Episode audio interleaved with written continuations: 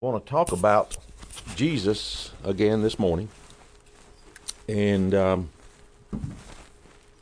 a little different way. We studied last week about Jesus being the author of, of, our eternal salvation, and Him being the high priest, and the Lamb of God, and the Lion of the tribe of Judah, among other things. And this morning, though, I want us to to look at something about Jesus I want us to begin by looking at Matthew 22, verses 41 and 42, where it says, While the Pharisees were gathered together, Jesus asked them, saying, What do you think about the Christ? Whose son is he? They said to him, The son of David. So that's what we want to look at this morning. We want to look at attitudes toward Christ. What people think about Christ. And there are all kinds and this is not exhaustive, but this is uh, maybe indicative of some of the re, uh, some of the ways that people today would look at the Christ. And I want us to turn to Romans chapter one. Romans chapter one, and in ver- chap- verses 18 through 32. Let's just look at some things from that for just a couple minutes. Romans 8 verse uh, Romans 1 verses 18. For the wrath of God is revealed from heaven against all ungodliness and unrighteousness of men, who suppress the truth in unrighteousness, because what may be known of God is manifest in them, for God has shown it to them. For since the creation uh, of the world, his invisible attributes are clearly seen, being understood by the things which are made, even his eternal power and Godhead, so that they are without excuse.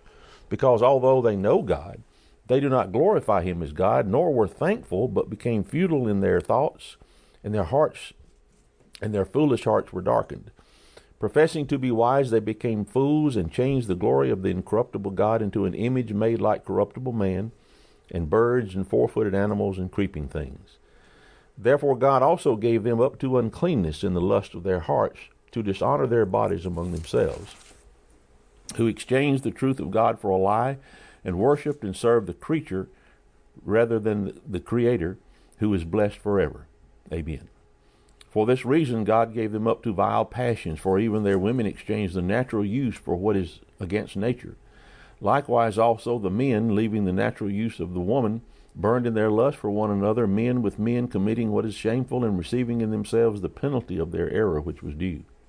And even as they did not like to retain God in their knowledge, God gave them over to a debased mind to do those things which are not fitting, being filled with all unrighteousness, sexual immorality, wickedness, covetousness, maliciousness, full of envy, murder, strife, deceit, evil mindedness. They are whisperers, backbiters, haters of God, violent, proud, boasters, inventors of evil things, disobedient to parents, undiscerning, untrustworthy, unloving, unforgiving, unmerciful, who knowing the righteous judgment of God, that those who practice such things are deserving of death, not only do the same, but also approve those who practice them.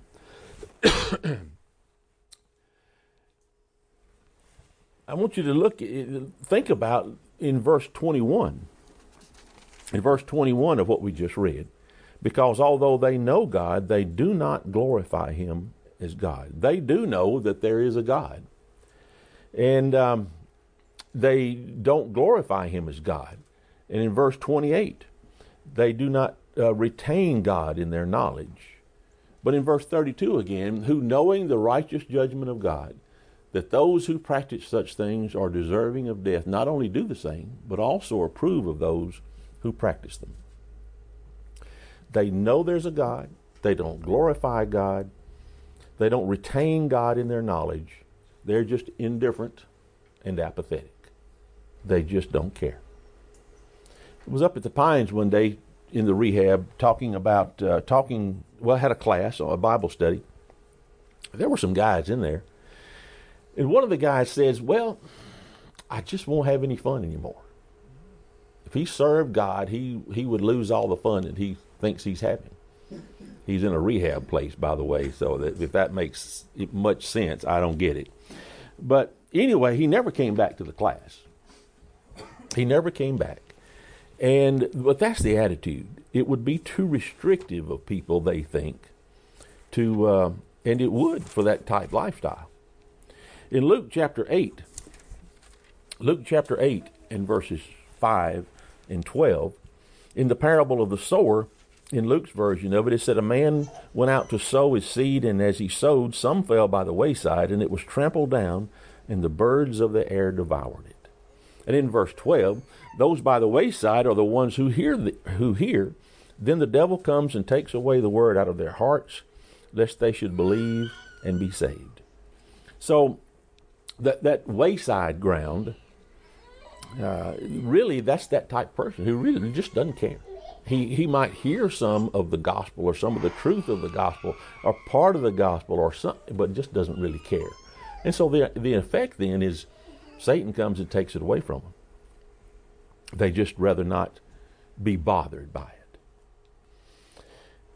In Matthew chapter 13, Matthew 13, Matthew 13, verses 10 through 17, in Matthew's version of the parable of the sower, uh, after his initial things he had to say about it, and the disciples came and said to him, Why do you speak to them in parables? He answered and said to them, Because it has been given to you to know the mysteries of the kingdom of heaven, but to them it has not been given. For whoever has, to him more will be given, and he, who, and he will have abundance. But whoever does not have, even what he has will be taken away from him. Therefore I speak to them in parables, because seeing they do not see, and hearing they do not hear, nor do they understand. And in them the prophecy of Isaiah is fulfilled, which says, Hearing you will hear and shall not understand, and seeing you will see and not perceive. For all, for all the hearts of this people have grown dull, their ears are hard of hearing, and their eyes they have closed. Lest they should see with their eyes and hear with their ears, lest they should understand with their hearts and turn, so that I should heal them.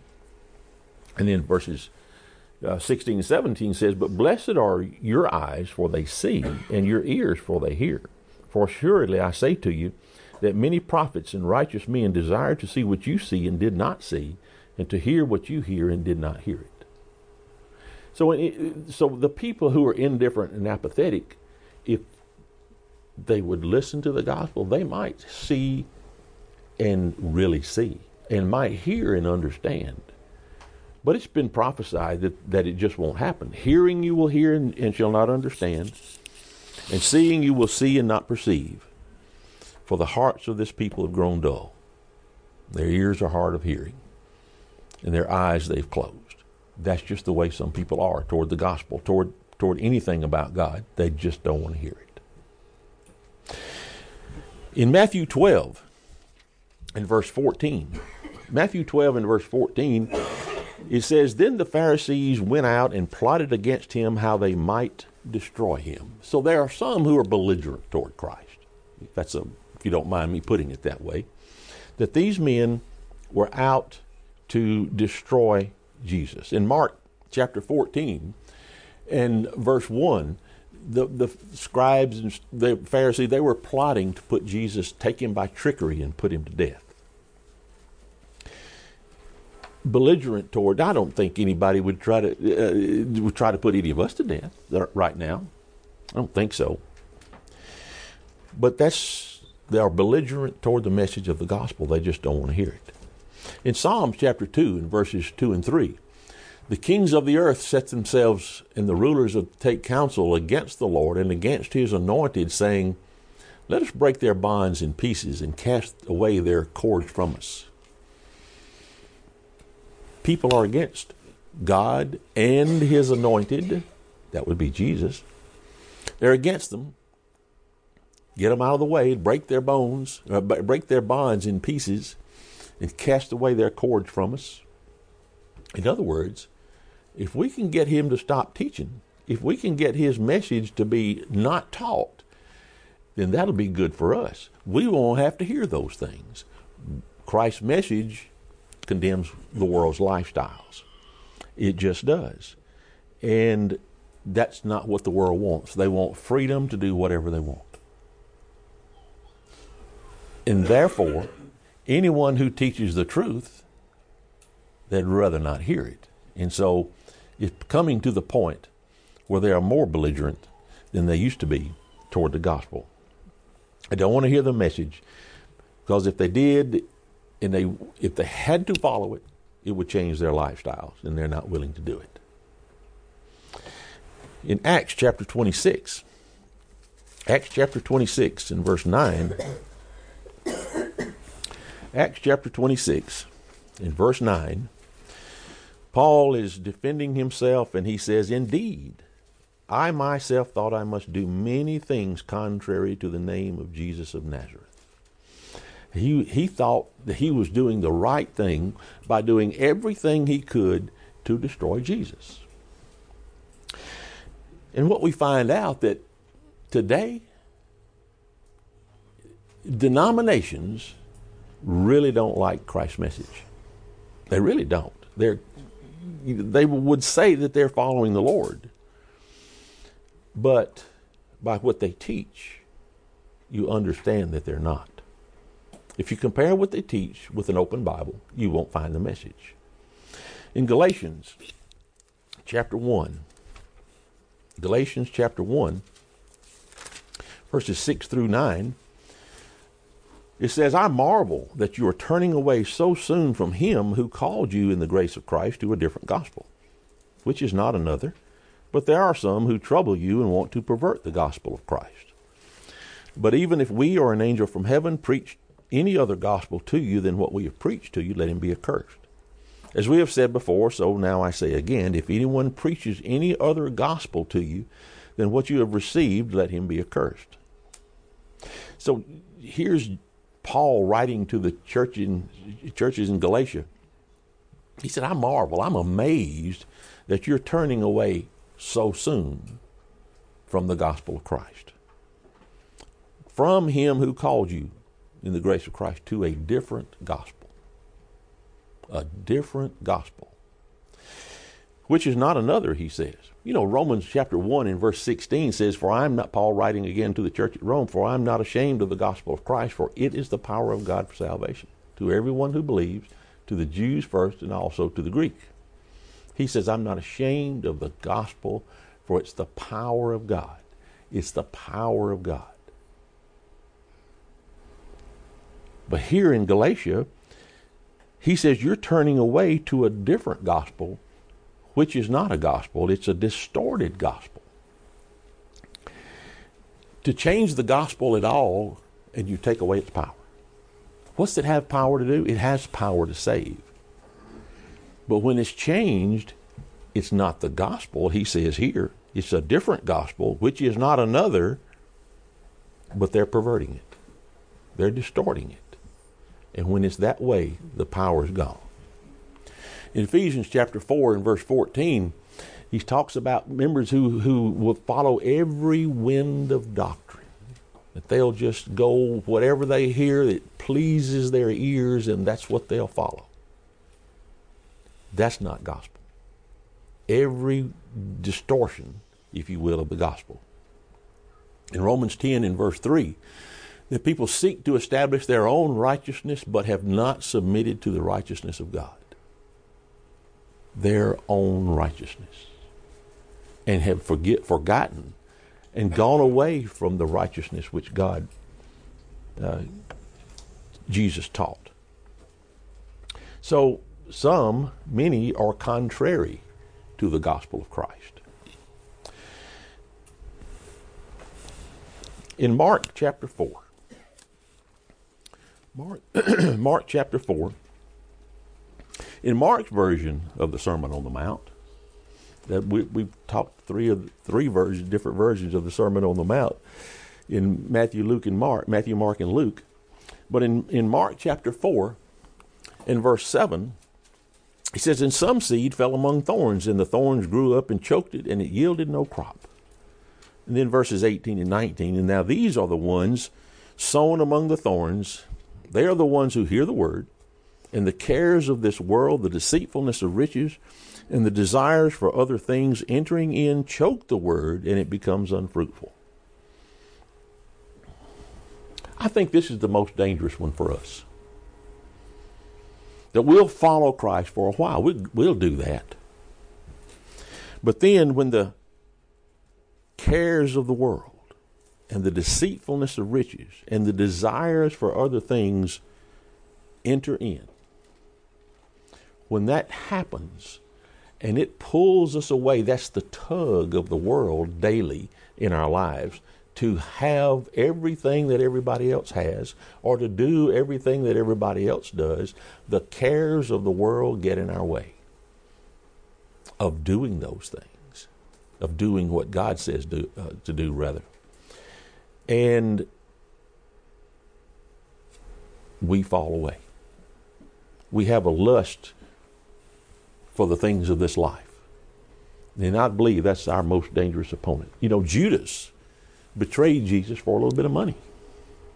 And I think about that, and I've said it here before, I'll say it again. I think about Judas, one of the chosen twelve, one of the first ones that Jesus chose to be with him so he could personally teach them all that they needed to know so that they could do what he's doing after he's gone. And they have seen him teach and they've heard him teach, and they've seen him work marvelous miracles in their presence, and miracles that affected them as well, like the calming of the storm. And they have been, Judas had been given some measure of the Holy Spirit because they were sent out, the 12 were in pairs, to teach and to preach and to heal, cast out demons And Jesus, Judas betrayed Jesus for some money. He followed Christ for a while. Now think about Demas as well in 2 Timothy chapter 4 verse 10, who Demas had been a faithful soldier, uh, working with Paul for quite some time. In 2 Timothy 4:10 it says Demas loved this present world. He's forsaken me. Having loved this present world, he's gone to Thessalonica. He just left. faithful soldier just like Judas for quite a while. And he just loved this present world. Those things of the world, that tug is still always there. In Hebrews 3, verse 13, it says, But exhort one another daily while it is called today, lest any of you be hardened through the deceitfulness of sin. The deceitfulness of sin, we, it, it, it appears one way, but you really find out it's something else. That's dangerous it's dangerous to our soul. And so we follow for a little while and then we just give it up. And the outcome is not good when we decide to do that. I think there's another, if we go look in Luke chapter 7, Luke chapter 7, there's another attitude toward Christ. And that's the one who's searching for him. In Luke chapter 7, verses 19 and 20, and John, calling two of his disciples to him, sent them to Jesus, saying, Are you the coming one, or do we look for another? When the men had come to him, they said, John the Baptist has sent us to you, saying, Are you the coming one, or do we look for another? Interesting question. They're looking for the right for the right Christ. Are you him? or is it somebody else? They follow for a while and uh, or they search for him, I'm sorry. They search for him to see if he's the one. And so John or Jesus answers in verse 20 at that very hour, he cured many of infirmities, afflictions, and evil spirits, and, so, and to many blind he gave sight. Jesus answered and said to them, Go and tell John the things you have seen and heard that the blind see, the lame walk, the lepers are cleansed, the deaf hear, the dead are raised, and the poor have the gospel preached to them. And blessed is he who is not offended because of me. I like to say it like this if Jesus can do all these things, if he can cure people of things that have never been cured before, like blindness, I need to listen to him. If he can do that, what he says is worth listening to. It's the message, not the miracle, that saves us. In First Chronicles, um, in First Chronicles 28 9, among other things, it says, If you seek him, he will be found by you. If someone wants the Lord, he'll be found. God will be found.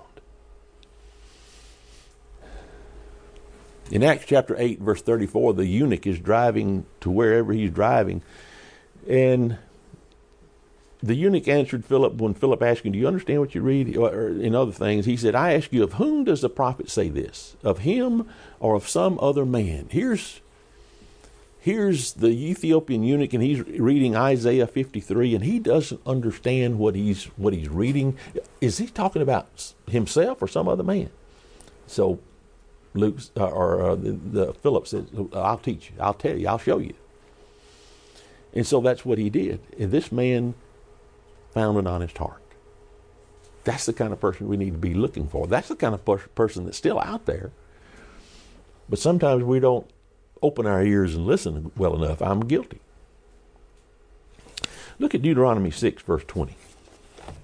Deuteronomy 6 and verse 20. Deuteronomy 6 and verse 20. When your son asks you in times to come, saying, What is the meaning of the testimonies, the statutes, and the judgments which the Lord our God has commanded you? Then you shall say to your son, when he asks you, when, when someone asks us open door question, like these sons were asking their parents about, why are you doing all this stuff? Did, did you tell them? And when I have that opportunity, that's my job. That's what I'm supposed to do. Tell them about Christ. They're searching, and they may not have found. So that's my job is to help steer them in the right direction. And let's do that. There is another kind of one who are uh, disciples to the end. Look at 2 Timothy chapter 4. 2 Timothy chapter 4. We all know who's being talked about, who, who's saying these things is Paul writing to Timothy. 2 Timothy 4, verses 7 and 8 I have finished the good fight. I have fought the good fight. I have finished the race. I have kept the faith. Finally, there is laid up for me the crown of righteousness, which the Lord, the righteous judge, will give to me on that day. And not to me only, but also to all who have loved his appearing. Paul says, I fought, and I fought. I finished the race. He says, in the verse before that, he said, My departure is at hand. He knows he's going. He knows he's about to leave this life. And he understands that what's waiting for him is a crown of righteousness, which the Lord will give to him on that day. But he won't give it just to him. He'll give it to all who have loved his appearing. He's a disciple to the end. I also think of Stephen in Acts chapter 7 and verses 59 and 60, and he had, has had to defend himself against some accusation, and he's standing before the Sanhedrin, and he's talking to them about the history of the Jews, and they don't like what they're hearing, and they they stone him to death. They stone him. And he doesn't want this charge to be laid against them.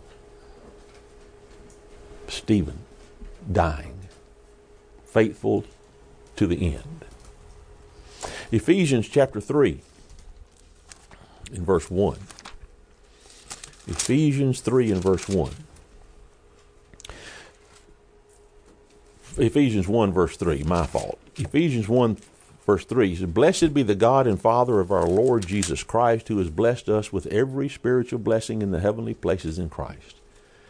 That in Christ we have every spiritual blessing. There's nothing we don't, there's nothing we lack. We have it all. Just as He chose us in the beforehand, before the foundation of the world, that we should be holy and without blame before Him in love. We have every spiritual blessing. James 1 talks about us enduring temptations, that we're going to face them. They're, they're going to hit, hit us in the face, and there will be a constant menace to us. But we can endure temptations. We can make it through the temptations. In James chapter 1 and verse 22, later on in the chapter, he says, Don't be a forgetful hearer, but a doer of the work. Don't forget what you hear. Hear and listen and do. That's what we're supposed to do. We see Peter walking on the water in Matthew 14, verses 31 and 32. He comes out, to, Jesus is walking on the water, and he wants to go, and he asks if he can. He says, Come on. And then when he's out there, he sees the wind. I expect he sees the waves and the effects of the wind. And he sees that, and he gets weak, and he starts sinking, and Jesus pulls him out. Jesus touches, raises him up because he needed help. And that's the help that he can give to us. That's our help as well. In James, in uh, John chapter six, John chapter six. I've got James on the PowerPoint, but it's actually John. John chapter six, verses sixty-eight and sixty-nine. But Simon answered him, Lord, to whom shall we go? You have the words of eternal life, and we have also come to believe and know that you are the Christ, the Son of the living God. Many of Jesus' disciples had left uh, uh, because of the sayings that he had said. And Jesus asked him, Do you want to go away too? You going to leave? Peter says, No. You're the, you have the words of eternal life. And we have come to believe that you're the Christ, the Son of the living God. That's indeed who he is. He's the Son of the living God. There's another question that we can ask. That would be what's Christ's attitude toward us? We've, we've looked at some things for a couple of minutes each on what our attitude might be toward Jesus, but what's his attitude toward us? That's important. That's important. In Matthew 25 12, he says, I don't know you. He's talking about those foolish virgins. I don't know who you are.